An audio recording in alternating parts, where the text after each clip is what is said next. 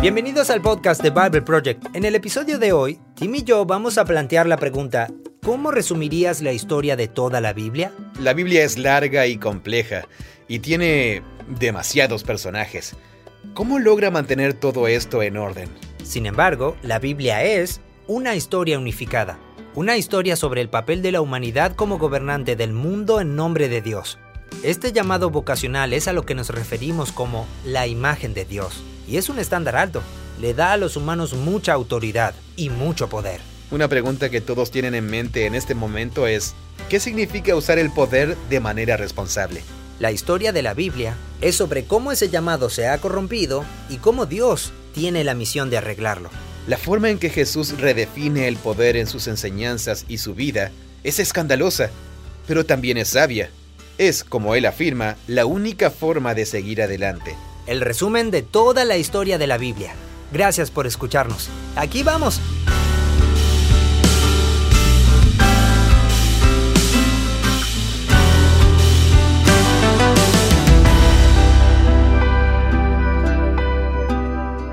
Vamos a hablar de la Biblia como una historia unificada y vamos a intentar hacer un recorrido por toda la historia. Y para eso hemos hecho un video que cuenta esa historia en 5 minutos. Se llama La historia de la Biblia. Sí, un video que cuenta toda la historia de la Biblia. Hmm. nos estuvieron pidiendo eso. Sin presiones. Sin presiones, sí, sin presiones. sí, la gente nos pidió durante mucho tiempo que hiciéramos este video. Y creo que nosotros dos siempre quisimos hacerlo. Sí, claro. Pero era cuestión de elegir el momento correcto y la serie correcta. Sí. Y me alegra que sea parte de la serie Cómo leer la Biblia, porque creo que entender cómo cualquier sección de la Biblia contribuye y encaja en la historia general es una habilidad muy importante para desarrollar. Y si no la tenemos, realmente dificulta la lectura de la Biblia. O simplemente terminamos por no saber leer nada en su contexto. Este video realmente fue difícil porque cada vez que hacemos un video temático, mm, lo que yo he notado es que la Biblia tiene muchos matices y es mm, mucho más sofisticada de lo que pensaba. Sí, sí. Y con solo rastrear ese tema, a través de la narración de la Biblia, se descubre un arco narrativo muy hermoso. Sí. Es verdad. Pero no podemos hacer un video que sea un resumen de todos los temas bíblicos, no, ni de cómo todos se unen en una narración épica. Sí, es un buen punto. Eh, Sabes, durante mucho tiempo solía conformarme con algunos de esos resúmenes muy generales de la historia de la Biblia, como la creación, mm. la caída, la redención, la nueva creación, o algo así. Eh, pero inevitablemente esos esquemas simplemente, eh, incluso ese por naturaleza, deja afuera tanto sin tocar. La creación, la caída. La redención. La redención, la nueva creación. O sea, más o menos repasamos esos movimientos en cada video temático. Mm, sí. Parece que sí. Siempre decimos, bueno, recordemos que eso es lo que sucedió en la creación y que este fue el problema. Sí. Y que esto es lo que Dios estaba haciendo con Israel. Sí, sí, sí. sí. Y todo tiene su clímax en Jesús, la redención. Sí. Y luego se lleva a cabo plenamente en la nueva creación. Así que siempre tocamos esos puntos. Sí, lo hacemos. Eh, pero si prestas atención a lo que acabas de hacer respecto a la parte de Israel, eh, que en cuestión de números de páginas ocupa la vasta mayoría de la historia, como que medio se deja ubicada en un nebuloso punto intermedio mm. eh, entre la caída y la redención. Mm, tal vez la historia de la redención comienza con Abraham, mm. pero en realidad tiene que ver con Jesús. Y sí, me he sentido insatisfecho con las versiones que vuelven a contar la historia de la Biblia y se saltean la mayor parte de la mm, Biblia. Bueno, esto es lo que pasa con esta gran parte es que es una cultura antigua muy diferente de todo lo que conocemos. Sí. Y eso nos resulta difícil. es cierto. Muchas veces son historias difíciles que no son muy claras. Mm. Eh, como por ejemplo, ¿por qué David cortó los prepucios? de esos filisteos. De los filisteos, sí. sí, sí. La historia de David y Goliat tiene que ver con cómo se supone que debo enfrentar a mis propios gigantes en mi vida. Mm. Así que eso es difícil de manejar. Son historias cuestionables y personajes cuestionables y yo pensaba que la Biblia tenía que ver con ser una buena persona y... Pero además de todo eso, parece que... Bueno, si Jesús realmente viene a cumplir todo eso y realmente mi interés es seguir a Jesús, ¿por qué tiene que importarme toda esa historia. Mm, sí se convierte en un gran preludio eh, que puedo omitir y simplemente ir al acontecimiento principal. Claro, sí. Es mucho más fácil explorar el acontecimiento principal. Sí, y además el... También es un libro mucho más pequeño. Sí, eso. Eh, simplemente cargar el Nuevo Testamento. sí. Eh, es un libro más corto, como de bolsillo. incluso, sí, totalmente. sí. yo ya lo he hecho en grupos grandes, en aulas de clase, donde le pido a la gente que saque una Biblia y uso ese esquema de cuatro partes la levanto o algo así y digo, eh, contemos las páginas de la Biblia donde está la creación y la caída. Mm. Es como la... Sí, de la 1 a la 11. sí, pero en realidad para la mayor parte de las personas son solo las primeras tres páginas de la Biblia. Sí, cierto. Génesis 1, 2 y 3. Y luego la redención. Así que saltamos y avanzamos hasta el Nuevo Testamento. Eh. Tal vez nos detenemos en una página de Isaías, donde nos es nacido un niño o algo así, y mm. se nos da un hijo. Y básicamente saltamos hasta Mateo y luego al Nuevo Testamento. Y después, si uno sostiene la Biblia, extiendes las manos y sostienes en la mano izquierda Génesis 1 al 3. Las primeras páginas. Y luego el Nuevo Testamento. Y después miras lo que tienes delante. Es bizarro decir que este esquema de cuatro partes es un resumen de este libro que tengo en la derecha. Y luego darse cuenta de que se omite ni siquiera es gracioso. Eh, ni siquiera es como que eh, quizás se podría cometer el error de creer que es todo. Las cuatro quintas partes de la Biblia no se tienen en cuenta en ese esquema, en mm. primer lugar. Sí. Y en segundo lugar, incluso cuando decimos que ese esquema en el que Jesús es el cumplimiento de la redención, sí. pero si simplemente leemos los cuatro relatos de su misión y vida y predicación, muerte y resurrección, él constantemente está apelando a esa parte que nos saltamos mm. Para explicar quién era, por qué estaba haciendo lo que hacía y por qué decía lo que decía. Mm. Así que Jesús... Y no solo él, eh, sino también los escritores. Sí, sí. Los escritores de los evangelios se remiten a esa parte. Sí, esos escritores. y luego Pablo y los apóstoles también. Sí, así es. Luego pasamos a los escritos de los apóstoles. Claro. Así que Jesús y los apóstoles creen firmemente que saber cómo leer esa sección mayoritaria de la Biblia que los cristianos llaman Antiguo Testamento forma parte del discipulado de Jesús. Exacto. Y requiere mucho esfuerzo y no es un juego de niños. Pero no hay nada que hacer. Si una persona quiere decir que va a representar la Biblia, eh, tiene que ser capaz de volver a contar la historia de manera que dé cuenta de todo. Sin embargo, si damos un paso atrás, mm. es extraño que como comunidad de cristianos o que un grupo de personas diga, oigan, en realidad parte de nuestra identidad es mm. que realmente nos interesan esas historias antiguas de otra cultura. Y son difíciles de leer y de entender por muchas razones. Primero es un idioma diferente, una cultura diferente, pero también es el genio literario. Mm. Así que el genio literario es difícil no siempre, de leer. No siempre es fácil de leer. No siempre es fácil de leer. Al igual que el Quijote. Claro. o, el túnel. Eh, es intenso. sí, o leer Borges. Es gratificante, pero es intenso. Mm. Borges, sí. Si damos un paso atrás, se siente ¿Cuántos como... De sus, ¿Cuántos de tus amigos han construido su identidad en torno a algo que los obliga a volverse expertos en textos hebreos antiguos? O al menos, por así decirlo, que una parte de mi vida sea convertirme en un lector más sabio de un texto antiguo. Claro. Sí, es algo único. Sí. No hay nada para eso. Si yo no siguiera a Jesús, no habría nada que me llevara a leer la Biblia, mm. especialmente el Antiguo Testamento. Y lo digo como una persona que ha dedicado la mayor parte de su vida a este punto a aprender a leer la Biblia. Mm. Pero no es simple. Cuando su extrañeza y su divergencia empiezan a llamarte la atención, no puedes dejar de verla. Mm. Solo piensas, ay, esto sí que es raro. Toda una comunidad que pone en práctica la lectura de un texto milenario perteneciente a un lugar del otro lado del planeta. No tengo amigos que hagan eso. Eh, excepto personas que son parte de mi comunidad. Tal vez personas a las que les interesa Cervantes. Bueno, si viniera alguien eh, como un amigo que no has visto desde la escuela secundaria o mm, algo así, y me dijera, hey amigo, mi vida realmente ha cambiado gracias a este personaje histórico. Así que estoy estudiando para volverme experto en el estudio de jeroglíficos egipcios. y estoy leyendo todas las historias de la antigua Mesopotamia. Esto le está dando significado a mi vida en este momento y esperanza para el futuro. Mm. Y me ayuda a entenderme a mí mismo y al mundo en que vivo. nosotros diríamos, ¡Wow! sí. ¿En qué nicho tan extraño y ñoño se te ocurrió meterte? no sabía que eras así. Pensaba que eras normal. Claro. sí, es único y es algo que ha marcado el movimiento primitivo de Jesús desde el principio. Mm. Em, ay, amigo, el otoño pasado leí a uno de mis eruditos favoritos del Nuevo Testamento, un tipo llamado Larry Hurtado. Mm. que escribió una excelente historia de principios del siglo I sobre el cristianismo mm. llamada Destructor de los Dioses. es como el mejor título de la historia para un libro. Sí. Es como el nombre de una banda de heavy metal. Sí, totalmente, sí. Eh, pero en el título original en inglés también agrega algo como el carácter distintivo del cristianismo primitivo en el mundo romano. Que hizo que los primeros seguidores de Jesús fueran extraños y objeto de burla en la cultura romana. Y una de las cosas que causó esto tenía que ver con la obsesión con los textos escritos.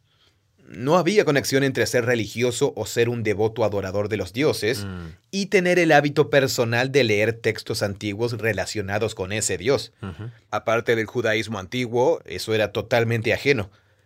Pero para los primeros cristianos, al ser un movimiento tan universal que se extendía por todo el mundo, la reproducción, la lectura y el estudio de esos textos bíblicos se volvió parte integral del movimiento mismo. Lo cual es una disciplina que aprendieron como judíos del Segundo Templo. Sí, correcto. Eh, las primeras generaciones crecieron leyendo las escrituras hebreas y estaban inmersas en ellas. Claro. Pero luego el movimiento se vuelve viral a través de Jesús, el Mesías, mm. y eso se propaga por todo el mundo romano. Y luego los textos hebreos y las traducciones al arameo van al oriente y la traducción al latín al occidente mm. y las traducciones al egipcio, al copto y al griego. Y de repente tenemos un movimiento religioso que el mundo nunca había visto. Mm. Una de las cosas que lo caracteriza es su obsesión con los textos. Con la literatura. Con la literatura y los textos. Sí. Esto era algo nuevo en la historia de la humanidad. O sea, otras, otras religiones escribieron sus historias. Eh, sí, pero no eran parte de la devoción personal ni de la devoción comunitaria. Se podía ir al templo y los sacerdotes sacaban unas tablas con las historias del dios que se adoraba en ese templo, pero la idea de la mm. producción masiva de textos para que cada iglesia doméstica pudiera tener algo como sus propios escritos mm, de Isaías, Génesis y Mateo. Y, antes de eso, la devoción de los escribas que se unieron para formar los textos y esa cultura literaria que incluso creó algo de... En la historia judía. En la historia judía. Sí, eh, era una minoría. Y esa es la cosa. Todo eso es historia judía. Sí, así es. Eh, la historia cristiana primitiva es Historia, judía, es cierto. Claro, había judíos del Segundo Templo que salieron de esa cultura de obsesión con sus textos eh, sagrados. Textos sagrados, sí, que parece no tener comparación con la cantidad de ingenio que se concentró en un solo grupo de personas en un momento de la historia. Exacto, sí. Tenemos muchos textos literarios del antiguo Egipto o de la antigua Asiria que sobrevivieron en tablas y trozos de cerámica mm. o algunos papiros pero la Biblia hebrea es un fenómeno totalmente único en el mundo antiguo en términos de su tamaño, intencionalidad e interconexión. Sí. En Asiria había profetas, pero no había nada como un libro de Isaías. Una versión asiria del libro de Isaías. Un equivalente asirio del libro de Isaías. Mm. Nada se le acerca ni un poco. Claro. Entonces sí, el judaísmo del segundo templo era una cultura inmersa en los textos. Mm. Jesús era parte creció en esa cultura e hizo una afirmación radical, que mm. todos estos textos que los cristianos llaman Antiguo Testamento eran sobre él sí. y lo que estaba haciendo. Sí, cuando empezó el ministerio, abrió el rollo de Isaías. Sí, totalmente. Y lo leyó y dijo, esto se está cumpliendo. Esto se está cumpliendo. Sí. Entonces Jesús le dio sentido a todo lo que hizo, mm. recurriendo a esta historia más amplia contada en estos textos sagrados. Supongo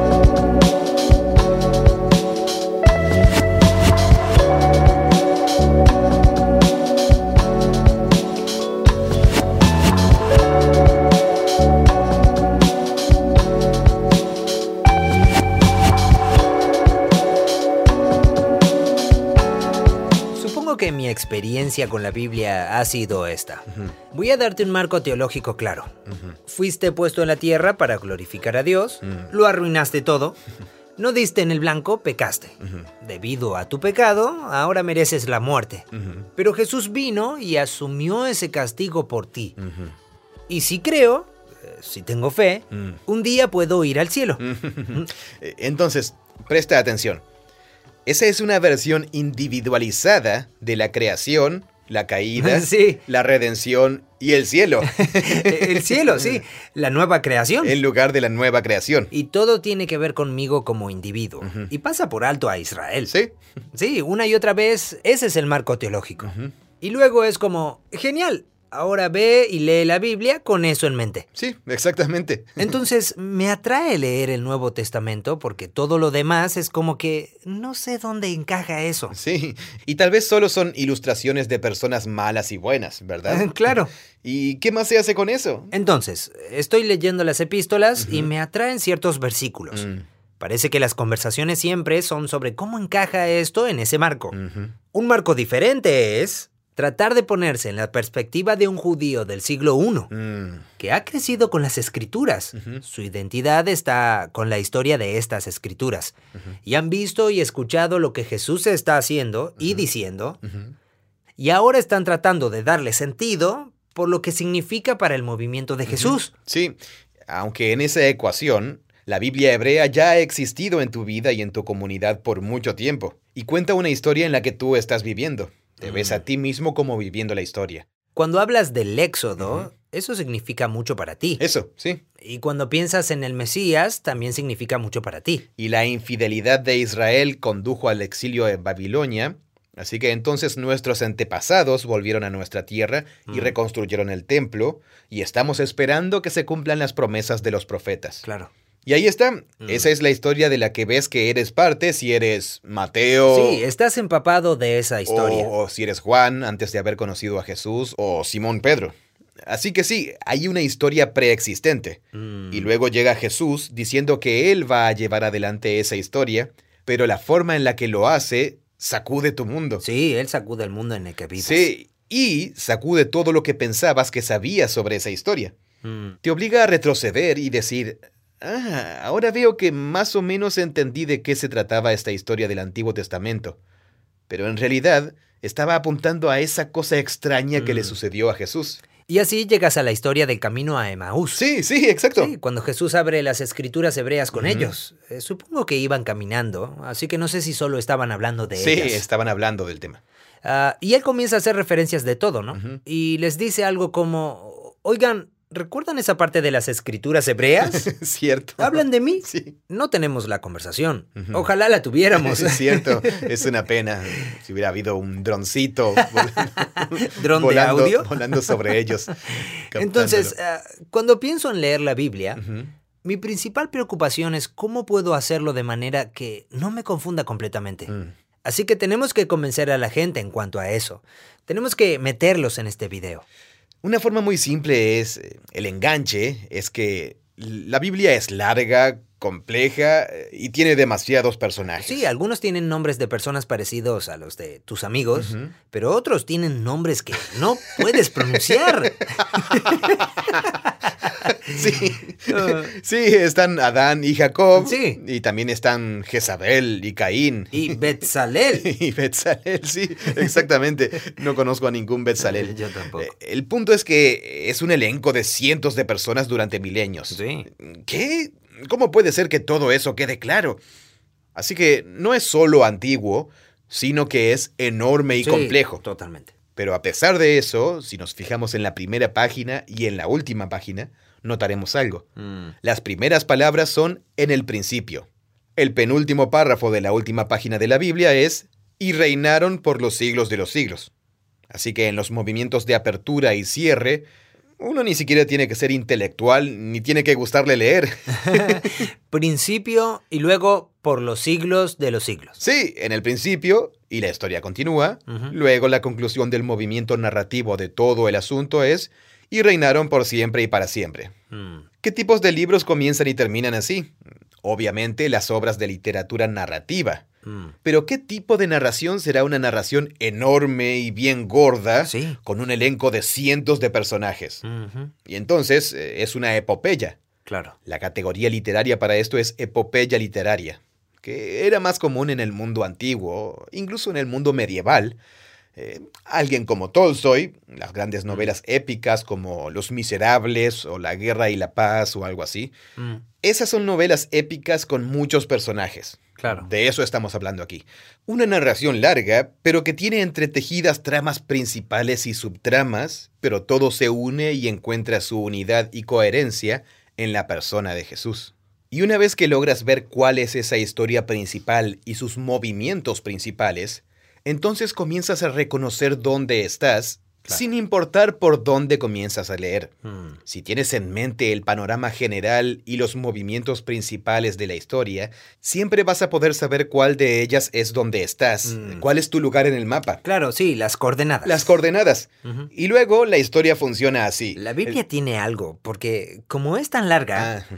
Es una rareza leerla de principio a mm, fin. sí. Por lo general comenzamos a leer en algún sitio en la mitad. Sí, así es, sí. Lo que significa que necesitamos saber dónde estamos. Sí, dónde estoy en este momento. Entonces, básicamente, ¿por qué no creamos una cuadrícula para que cuando empecemos a leer las escrituras, introduzcamos las coordenadas y digamos, bueno, estoy en esta parte de la historia? Bueno, si estuviera tratando de hacerlo, y lo he hecho en algunas aulas de clase y sermones, mm. los movimientos o algo así, obviamente las páginas 1 y 2 son muy, muy importantes. Mm. Jesús en varias ocasiones se refiere a las páginas 1 y 2. Probablemente no hemos pasado tanto tiempo en ningún otro sitio de la Biblia más que en las páginas 1 y 2. Sí, sí, sí, y, con toda la razón. claro. Establecen el mundo narrativo. Establecen cuál es el objetivo de todo, cuál es el propósito de los humanos en la historia y cuál es el problema. Mm. Sí, hay razón para ello. Ah, sí. Por cierto, ¿cómo adquiriste el hábito de decir las páginas 1 y 2 en lugar de eh, capítulos 1 y 2? Bueno, eh, empecé a hacerlo solo porque se siente... Eh, porque me gusta más. Lo sé, pero ¿de dónde lo sacaste? Eh, creo que un día lo inventé, porque no, lo pensamos de esa manera, no, sé por qué. Eh, por alguna razón me hace pensar en la Biblia de manera diferente al decir páginas 1 y 2. No sé, en algún punto en los últimos años. Bien, eh, así que Dios hace un mundo bueno lleno de potencial. Bien. Él quiere compartirlo porque aparentemente esa es la naturaleza de Dios.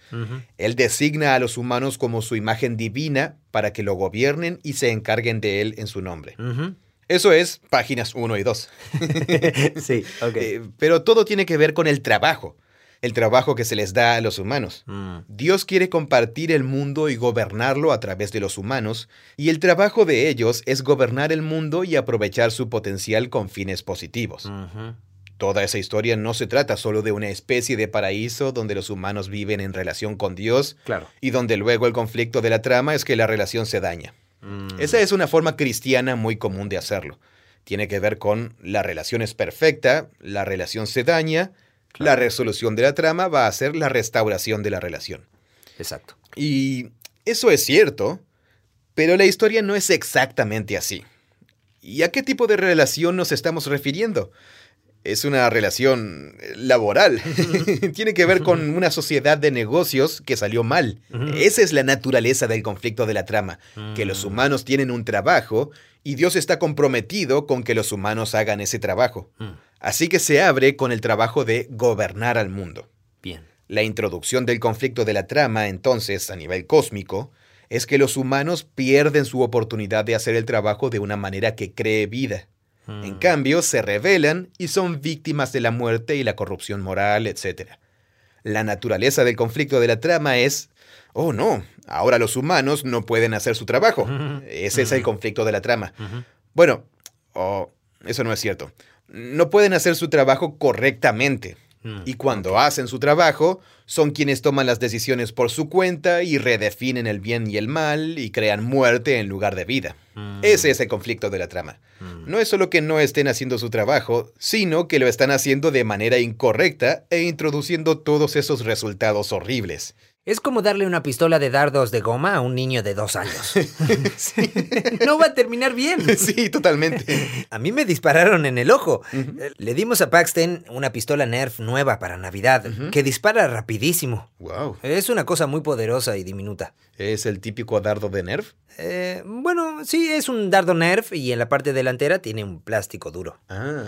En realidad, si te da de lleno justo en la piel, te arde. Esa cosa vuela. Y es como un pequeño revólver. Te tira como tres a la vez. Y mi hijo lo tenía y yo se lo preparé porque pensé, no creo que este dedito tan pequeño pueda apretar el gatillo. Claro. Luego dejé de prestar atención y él me estaba apuntando. Apretó el gatillo con éxito y esa cosa se me vino directamente al ojo. No. apenas tuve tiempo de cerrar los ojos. Durante los dos días siguientes mi ojo quedó palpitando. Después de que sucedió, yo estaba... Creo que me voy a quedar ciego. Quizás este es el fin. De ahora en adelante, cuando la gente me pregunte cómo perdí la vista, tendré que decir, por una pistola Nerf. Todo lo que me pasaba por la mente era lo mucho que me dolía. Ah, ahora estoy bien, estoy bien, pero eh, esa es la humanidad. Sí. Es un niño de tres años con una pistola Nerf. Sí, sí. Eh, la historia es que esa es la humanidad eh, pensando que puede definir el bien y el mal según los criterios de lo que nos hará sobrevivir y nos protegerá a mí y a mi grupo. Mientras ese sea el único objetivo que tenemos en mente, definir el bien y el mal es un arma destructiva en nuestras manos. Sí. Esa es la... Esa es la caída. Sí. Entonces, ya sea que se trate de un movimiento o de dos movimientos, tenemos la creación y la humanidad.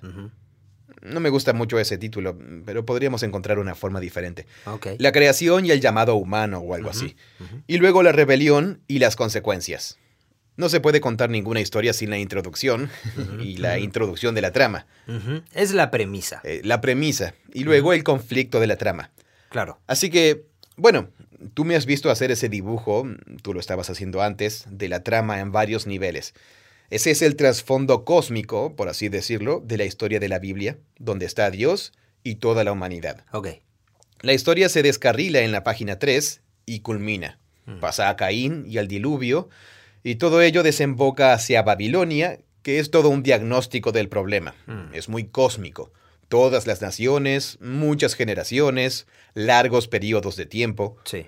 Y luego de repente, en, el capítulo 12, la historia da un giro muy claro para enfocarse en unas pocas generaciones de un hombre y su familia. Mm. Y eso se convierte en el llamado de Abraham y en cómo ese llamado será la forma a través de la cual Dios va a restaurar su bendición divina a las naciones. Mm. Y a su vez eso se convierte en la rama de una subtrama.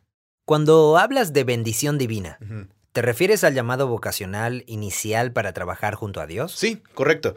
El trabajo que se les da a los humanos en la página 1 es una bendición. Okay. Dios los bendijo y dijo, mm. den fruto y multiplíquense y llenen la tierra, sométanla, gobiernen sobre los peces del mar y las aves del cielo, ese tipo de cosas.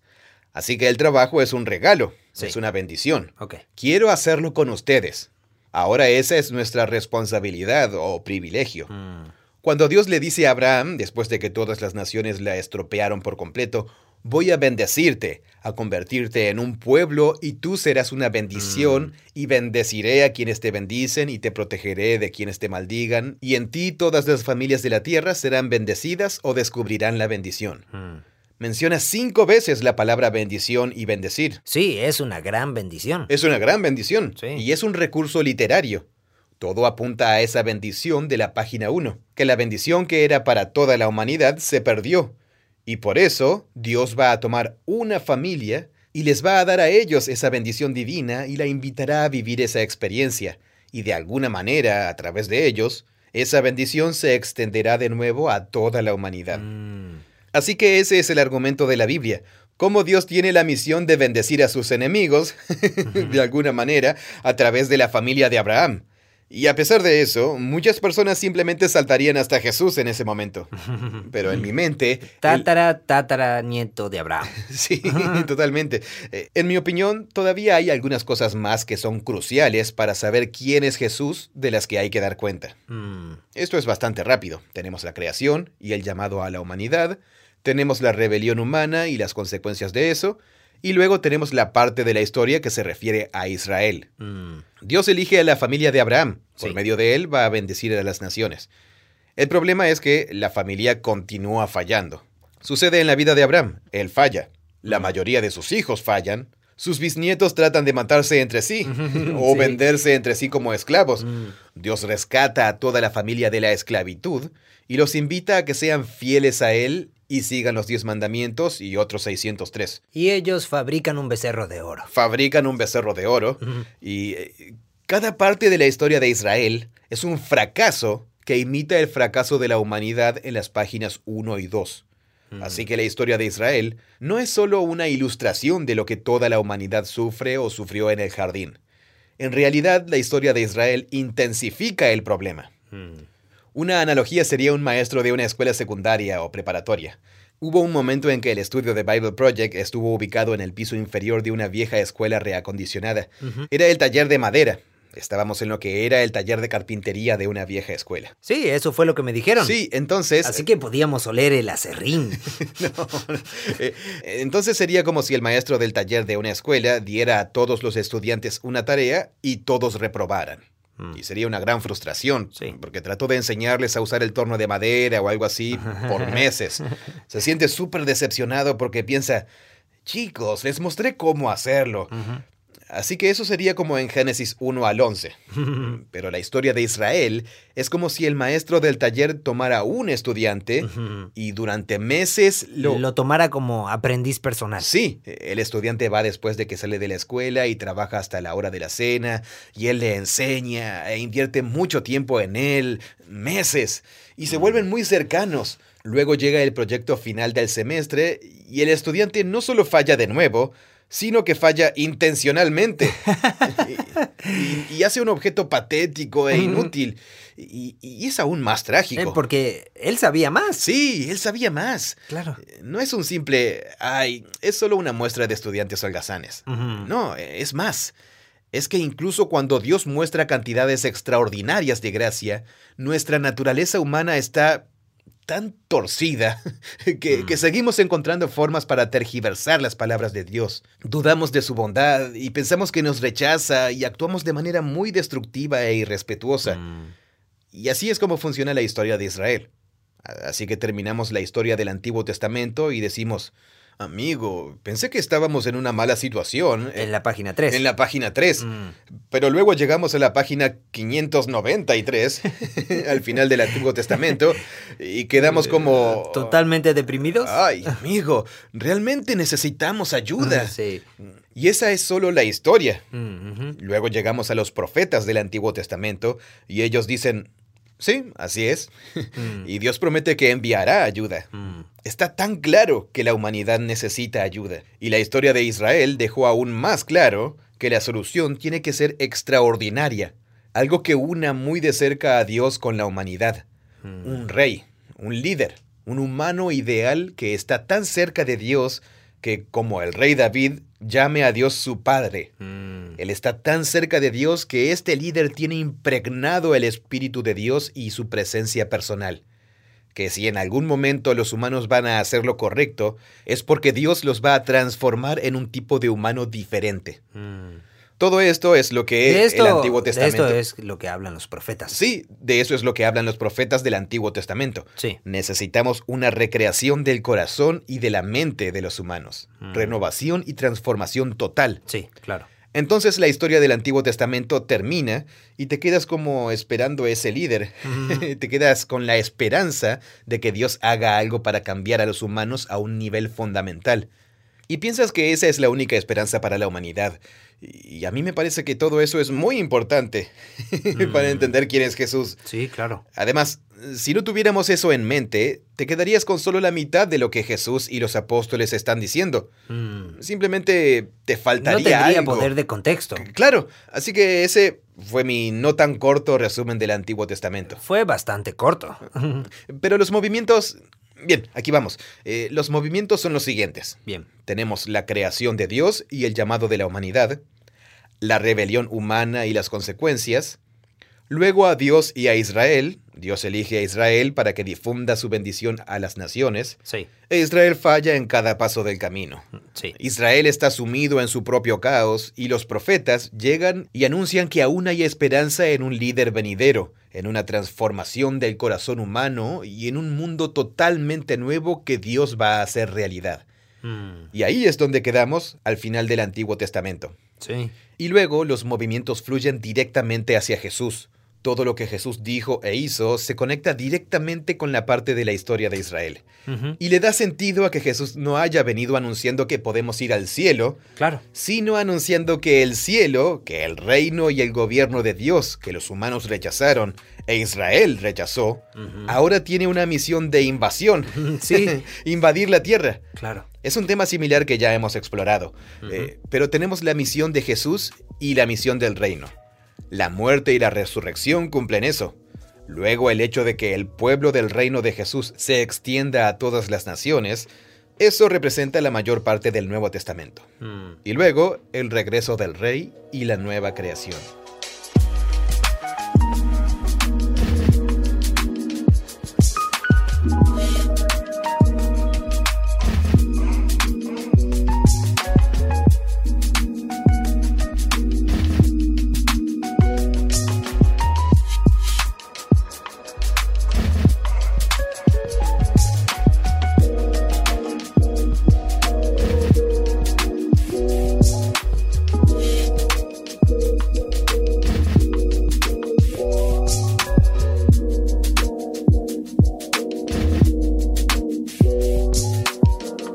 Este lenguaje del rey y del reino proviene de una parte muy específica de la historia de Israel, donde les llega un rey. Y es un momento culminante en su historia porque es cuando estaban más unificados bajo el reinado del rey David. Sí, y, eran prósperos y geniales y una gran potencia. Nadie los gobernaba. Estaban unidos. Sí, en toda la historia de Israel solo hubo un rey que logró unificar a todas las tribus de Israel y les dio abundancia a la tierra. Y que amaba la ley de Dios. Sí, él era fiel al Dios de Israel. Cometió algunos errores bastante graves, de los que nunca se recuperó del todo, mm. aunque sí se arrepintió. Sí, pero él nos da la poesía de ¿Cómo amo tus palabras, oh Dios? En todas las letras de nuestras canciones de adoración, al menos en mi tradición, él se refería a... Las escrituras en la forma que conocía en su tiempo. Sí, sí, claro. Pero cuando dices rey y reino, ah, entiendo. Creo que tenemos que hablar específicamente de eso para que tenga algún significado. Porque Jesús no está hablando de un reino propiamente dicho tal y como nosotros pensamos. Eh. Como si hablara del reino de Israel cuando habla de todo eso. Bien. Cuando hablamos de personas del reino, en cierto modo se convierte en una metáfora. Bueno, sí. Cuando Jesús usa el lenguaje del reino, está recurriendo a la esperanza de los profetas que Dios mismo llegaría y nombraría un nuevo líder para reunir a Israel. Pero lo que Jesús no parece tener en mente es que eso tome la forma de un nuevo Estado-nación. Mm. Eh, eh, pero sí tiene en mente que forme un cuerpo real de personas que vivan según un código de conducta y que lo sigan a él como líder. Mm. Él sí tiene eso en mente. Claro. Así que eso comienza a parecerse un reino. Como un reino. Eh, exactamente, sí. Sí, de repente se vuelve como un reino. lo cual es un lenguaje metafórico, ¿verdad? Eh, Cuando algo es como algo, mm. eh, estamos describiendo una metáfora. Tienes razón. él dijo que seguirlo era entrar al reino de Dios y experimentarlo.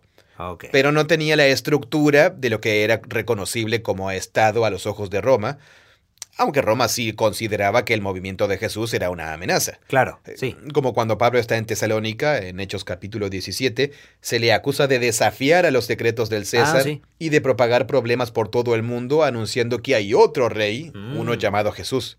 Así que los primeros cristianos eran vistos y sonaban como... Estaban muy implicados en el mundo real. Sí, como teniendo lo que podríamos llamar implicaciones políticas. Sí. En ese sentido... En ese sentido no es una metáfora. No es una metáfora. Jesús llegó hablando de un reino, actuó como una figura de la realeza mm. y llamó al pueblo a que le fueran leales a él y a mm. ningún otro dios ni rey. O, que en realidad a que expresaran su devoción a Jesús honrando a todos los demás reyes. Mm. En realidad esas fueron las movidas que ellos hicieron. Pablo le dice al pueblo que ore por Nerón y pague impuestos. Ah, sí. Y Pedro dice, honren al rey. Puede que envíe soldados para matarlos, pero honren al rey. Mm. Pero todo eso tiene que ver con la paradoja del poder del reino de Jesús. Lo que estás diciendo es que es como un reino, pero que no funciona como un reino tal y como nosotros lo conocemos. Sí, porque en un reino tal como nosotros conocemos, el rey estaría aquí, supongo. no sería invisible. ¿Cierto? Seamos honestos. Sí, sí. No sería un espíritu que da vida. Que está presente a través de su pueblo, etc. Sí, no es un reino normal. Además, los valores del reino están completamente invertidos y su perspectiva de un reino normal, como dices, está al revés. Sí, sí. Así que, en cierto modo, por eso es que decimos como un reino, porque es diferente a los reinos. Pero es también... Supongo que está en su propia categoría de reino, el pueblo de Jesús que se extiende a lo largo de la historia y por las naciones. Mm. Pero debe ser reconocible como un grupo distinto de personas que viven según un grupo diferente de lealtades y con una ética diferente. Mm que sin embargo no son una amenaza para los gobernantes, eh, no son una amenaza militar para los gobernantes, independientemente del lugar del reino donde vivan. A eso me refiero con gente del reino. Ah, eh, Jesús llega anunciando el reino y luego la gente del reino se dispersa por las naciones esperando el regreso del verdadero rey del mundo. Esa es una frase que se vuelve importante. Mm parece que realmente explica la idea del reino. Entiendo. Bueno, sí, ese es un buen punto. Lo cual es un poco diferente a anclarse en una vocación. Bien, eso es cierto, pero ¿cuál es la vocación? Gobernar. Gobernar, sí. Eso es lenguaje de reino. Lo que los humanos están llamados a hacer es una tarea de la realeza, de ser gobernantes regios sobre la mm. creación. Entiendo. Así que podríamos elegir cosas que tengan que ver con el hecho de gobernar y el reino. Como anclaje. Como ancla. Sí. Es decir, se puede argumentar sólidamente que ese es uno de los temas principales, los hilos que mantienen unida toda la historia. ¿Quién va a gobernar el mundo? ¿Quién va a gobernar el mundo y cómo va a ser gobernado? Sí, ¿cómo va a ser gobernado?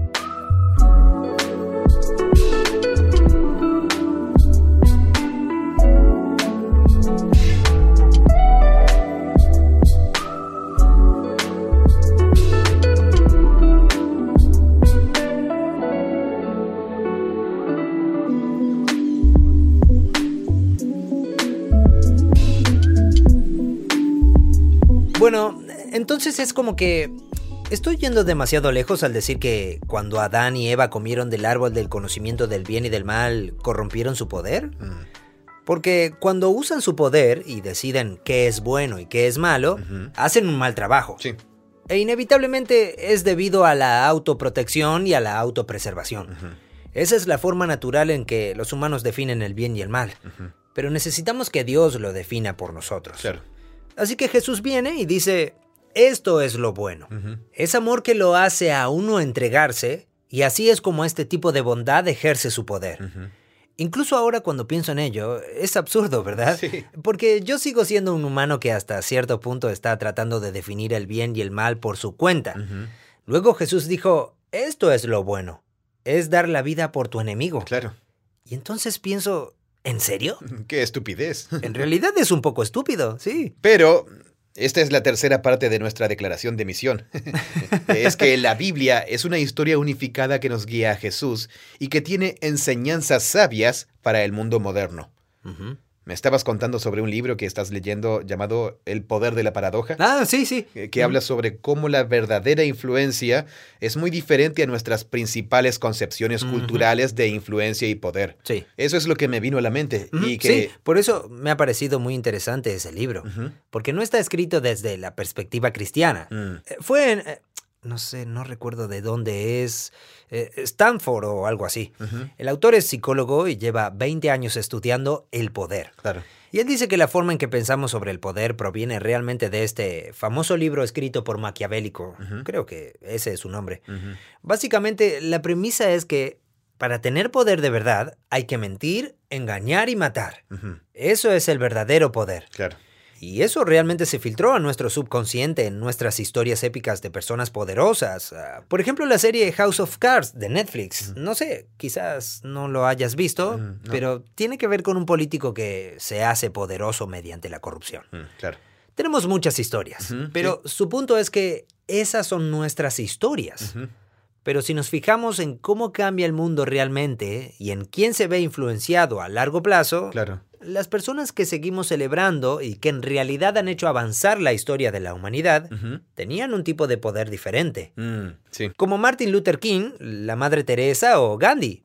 Y ese tipo de poder proviene de la búsqueda del bien común. Sí. Él argumenta muy bien eso, lo cual es el lenguaje del reino. Sí, eso suena a Jesús. sí, eso suena a Jesús. Él básicamente dice, oigan, después de 20 años de investigación, eh, he descubierto que... el verdadero poder se parece a Jesús. El verdadero poder se parece a lo que Jesús dijo. Eh, eh, tú me lo habías descrito antes, lo que decía era empatía. sí, bueno, algunas de las características que hacen que ese tipo de poder perdure son la empatía, la generosidad mm. y eh, la celebración de las historias de otras ah, personas. sí.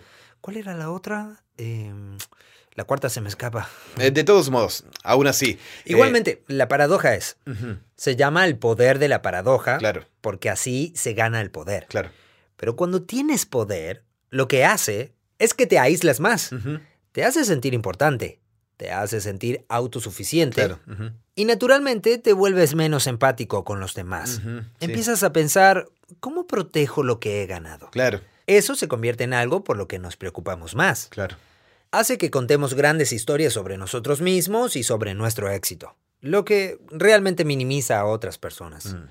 Así que las implicaciones naturales del poder son que luego nos convertimos en el tipo de persona a la que nunca habría que darle ese poder. sí. Y esa es la paradoja. Esa es la paradoja. Sí, es que cuando obtenemos poder, no sabemos qué hacer con él. Nos destruye. Distorsiona nuestra capacidad de pensar con claridad. Y he pensado en esto antes. Como mm. que eh, yo no podría ser presidente de los Estados Unidos. Eso me destruiría. Digo, por ejemplo, mm. cuando ayudaba a dirigir a una empresa que le iba muy bien, como que te retuerce un poco porque de repente estás tomando decisiones más importantes que afectan a la gente. Estás gastando cantidades de dinero en decisiones empresariales que la mayoría de la gente ni siquiera gana en un año. Mm. Hay diferentes cosas que te hacen sentir como si fueras distinto. Claro. Y más importante, y como si uno estuviera fuera de las reglas. ¿Me entiendes? Termina distorsionando nuestra visión de las cosas e inevitablemente tomamos decisiones que oprimen a la gente.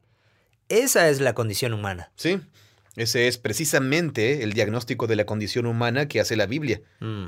que aparece en las páginas 3 al 11 en miniatura mm. y que se explora en profundidad con relatos literarios increíbles en la historia de Israel. Mm. Exactamente ese. Pero lo que realmente queremos, si pensamos en lo que realmente queremos como humanos, eh, no es poder. Yo creo que quiero poder, pero creo que quiero poder porque eso me va a dar felicidad y libertad y alegría. Y usualmente seguridad, estabilidad. Y seguridad y estabilidad, sí. Esas son las cosas que quiero. sí. Pero el poder, si supiéramos lo corrosivo que es, no es lo que realmente queremos. Mm, lo que queremos es la amistad que a su vez nos da estabilidad. Pensemos en la estabilidad de una comunidad en la que se cuidan unos a otros. Y uno... Sí, queremos hacer una contribución significativa a las personas que nos importan o a las personas que creemos que necesitan ayuda. Y queremos conocer a esas personas íntimamente. Y queremos que nos conozcan y queremos pensar que lo que estamos haciendo es significativo. Sí. Esas son las cosas que queremos y esas son las cosas que nos dan felicidad, no el poder. Pero a las personas que les va bien y están trabajando por esas comunidades, las comunidades les dan poder a esas personas. Y luego, ¿qué hacemos con eso? Claro. Y Jesús dice, esto es lo que se hace con ese poder. Mm. Y así es como comienza a tener sentido. Sí. Pero aún así, si alguien me dijera, John, vas a tener que morir por esos tipos que no te caen bien. Mm. Yo diría, preferiría quedarme pasando el rato con mis hijos durante otro par de décadas. Cierto, ¿Verdad? Sí. Como, preferiría pelear con ese tipo y matarlo a él si tuviera que hacerlo, si se llegara a eso, y estar con mi familia. Mis hijos me necesitan. Eso tiene mucho más sentido, intuitivamente, que dar la vida por un enemigo. Espero no encontrarme nunca en esa situación. Pero ese es el mensaje de Jesús. Y a la larga eso tiene sentido si pensamos en términos de la gran historia y generación tras generación y el problema sistémico. Pero cuando se trata de mí y de solamente este momento, ¿verdad? E, eh, exacto, sí. Supongo que muchas cosas son así. O sea, si lo pensamos, por ejemplo, con el medio ambiente, si todos decidieran hacer un par de cambios pequeños, podríamos ordenar mucho las cosas. Pero, ¿voy yo a hacer eso en mi vida? Claro, cierto. No. Prefiero. Exacto, sí, es la naturaleza de un sistema dañado. Sí. A medida que hablas, creo que eso es lo fundamental del tema.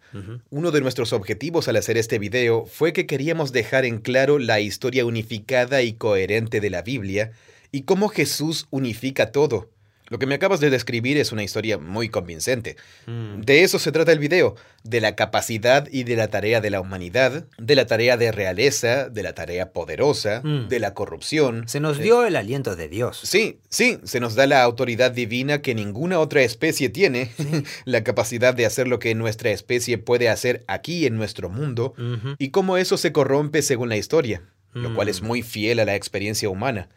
Y luego, del papel único que la familia de Israel dentro de ella tiene, revela un diagnóstico aún más profundo del problema. Mm. Después, cómo Jesús se convierte en quien nos muestra el verdadero poder, reinventándolo por completo y llevando esa reinvención o esa cualidad de estar al revés hasta sus últimas consecuencias, encarnándola en su muerte.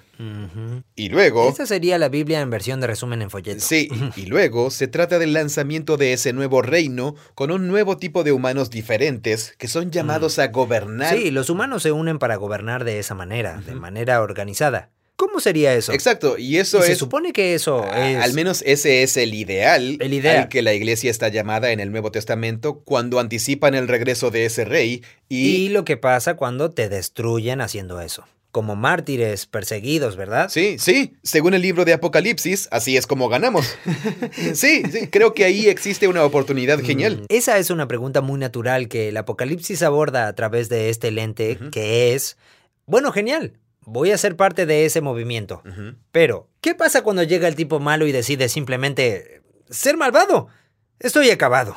Y es como, sí, pero así es como vencerás. Sí, te levantas y das testimonio, llamas la atención y le pones nombre a la bestia, y eso enfurece a la bestia. Sí. La bestia podría matarte porque no le eres leal. Sí pero habrás muerto dando testimonio del verdadero rey del mundo. Sí. Y él te reivindicará cuando resucites de los muertos. Mm. Creo que ahí hay algo.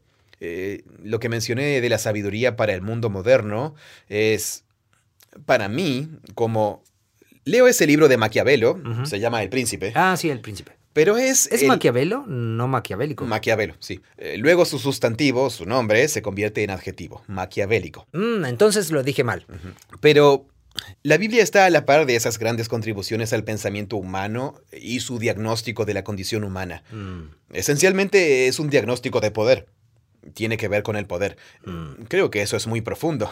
No sé si te prestaste atención cuando resumías ese libro, mm. eh, pero es muy, muy interesante y convincente y relevante. Sí. Sí. Creo que este video presenta una oportunidad genial para servir a las personas para que vean la Biblia como una historia unificada y también para que vean que se trata de algo tan relevante. Sí, muy relevante. tanto como el clima político en el que vivimos en este momento, mm, en el que está viviendo todo el mundo en este momento mm. y que ha existido desde hace mucho. En fin. Bueno, se puede ver que está al revés en que, ¿qué parece tener más sentido para un Estado-nación? Mm. Cuando las cosas se ponen difíciles, decimos, solo tenemos que protegernos. Instintivamente, eso tiene mucho sentido. Y es muy difícil argumentar en contra de ello. Eh, una pregunta que todos tienen en mente en este momento es, ¿qué significa usar el poder de manera responsable? Sí, ¿qué significa usar el poder de un grupo organizado de personas? Ganar poder y luego soldarlo, usarlo. La Biblia habla mucho de eso y Jesús también. Y también... Toda la historia de Israel tiene que ver con eso. Mm, sí, es tanta sabiduría, lo cual es escandaloso. Es un poco absurdo. En cierto modo, eh, pero por eso te mencioné ese libro. Mm. también es sabio. Pero también es sabio, sí. Estábamos hablando de Los Miserables de Víctor Hugo antes, pero ya sabes, la bisagra de toda la trama es que a John Ball Jones se le muestra un acto escandaloso de generosidad totalmente irresponsable. Sí. Gracia y perdón. Me encanta eso. Generosidad irresponsable. sí. Y él no lo vive como un acto de amabilidad en el párrafo clásico que describe la respuesta de John Ball John. Mm. Él se escandaliza, se enoja, porque sabe que si continúa siendo el mismo humano horrible, estará aún más condenado después de que se le mostró ese acto de amor y gracia. Oh, wow. Y entonces es un párrafo increíble. Sí. Era como si le confrontaran cada parte de su ser y supiera que ese era el momento de vencer o ser vencido para siempre. Mm. Y entonces él elige dejar que eso lo transforme a él y a su visión y lo que va a hacer con el resto de su vida. Que fue es que, hermoso. Sí, así es, es asombroso. Sí. Eh, Pero es eso, es la forma en que Jesús redefine el poder en sus enseñanzas y su vida. Mm. Es escandalosa, pero también es sabia. Mm. Como si fuera, como él afirmó, la única forma de salir adelante para cualquiera de nosotros. Mm. Y él la ofrece como sabiduría. Y luego viene el profesor de Stanford, que escribe un libro y dice, ¿sabes? Las personas más poderosas de nuestro mundo son personas que terminan comportándose como Jesús. Ah, mira, eh, ya encontré de dónde es. Mm. La paradoja del poder. Cómo ganamos y perdemos influencia. Ajá, ¿Y quién lo escribió? Eh, Dacher Kellner. D-A-C-H-E-R. Profesor de psicología de... Ah, la Universidad de California en Berkeley. Ah, sí, UC Berkeley. Sí, y es director del Greater Good Science Center, el Centro Científico por el Bien Común. Supongo que ahí es donde demuestra que no solo habla, sino que también hace algo al respecto. Genial. Sí, es parte de la Universidad de California en ¿Cómo, Berkeley. cómo supiste del libro? Ah, estaba en una librería mirando libros y vi el título. Y me dije, ¿qué título tan interesante? Me Luego encanta. empecé a hojearlo y me dije, esto es genial. Eh, Ese es un argumento para apoyar a las librerías locales. sí. Vas a dar un paseo y no sabes con qué te vas a encontrar. Podría cambiar tu vida. Bien, eh, creo que ya le hemos dado en el clavo. Creo que eso es lo que estamos tratando de hacer, Mm. desmenuzar la historia bíblica y los movimientos principales, pero siguiendo el hilo unificador sobre el, ¿El poder? el gobierno y el poder, sí. Mm, sí, nos aleja un poco de... como que... ¿La Biblia no es sobre la salvación? Sí, sí, totalmente. Es- estaba pensando en eso. Eh, hace que se sienta menos como un tema religioso. Totalmente, sí. Y más como una obra de filosofía Cierto. moral. sí, es refrescante en un sentido, pero es potencialmente problemático porque la Biblia es más que un libro de filosofía. Eso es verdad, sí. Sí, hace una declaración sobre cómo es el mundo en realidad. Tienes razón. No es una filosofía moral en términos de solo así es como debería ser. Es casi así es como básicamente eres incapaz de ser lo que debería ser. Y aquí hay alguien que fue eso por ti y quiere ser la fuente de poder para que tú mismo te conviertas en eso. Y luego se vuelve místico. Sí, es un buen punto. Entonces luego se vuelve religioso otra vez. Luego se vuelve religioso. bueno, ahí lo tienes. Es... No es sobre cómo tener un nuevo estado mental, Mm. sino sobre cómo tener un encuentro personal con el Dios del universo. Exacto. Algo sucedió en la persona de Jesús. Sí. Y para entenderlo, necesitamos conocer esta historia. Mm. Cuando conocemos la historia y que nos está guiando a Jesús, tenemos que Elegir. tomar la decisión de si vamos a conectarnos o no con ese Jesús. Conectarnos con la fuente de su poder y su poder de la resurrección. Sí, tienes razón. Siempre hay una elección que se nos presenta y que no podemos evitar. Mm. Pero al mismo tiempo es un diagnóstico de estos problemas, de esta crisis de poder. ¿Cierto? Es una contribución muy importante a las preguntas de nuestra época, a las ansiedades de nuestro tiempo.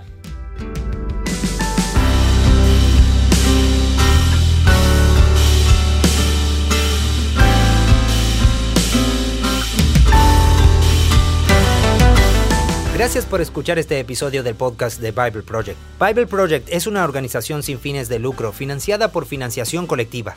Hacemos videos y recursos que muestran cómo la Biblia es una historia unificada que nos guía a Jesús y que tiene profunda sabiduría para el mundo moderno.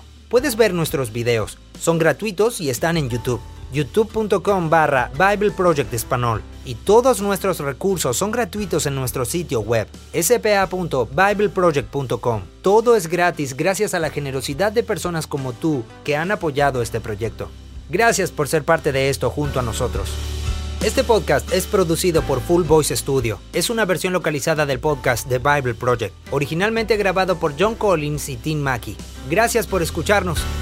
Hola, soy Rubén Escobar de Ecuador. Soy un maestro de teología y hebreo bíblico, y los recursos de Bible Project han sido completamente beneficiosos para mis clases y alumnos, debido a la profundidad con la que se abordan los temas bíblicos y lo didáctico de cada recurso expuesto en los videos, podcasts y estudios. Por ello comparto esta experiencia porque creemos que La Biblia es una historia unificada que nos guía a Jesús. Bible Project crea recursos gratuitos para ayudarte a experimentar la Biblia. Todo lo que creamos está financiado por generosos benefactores de todo el mundo. Puedes ver toda nuestra biblioteca de podcasts, buscar otros recursos y dar en nuestra página web spabibleproject.com. Muchas gracias.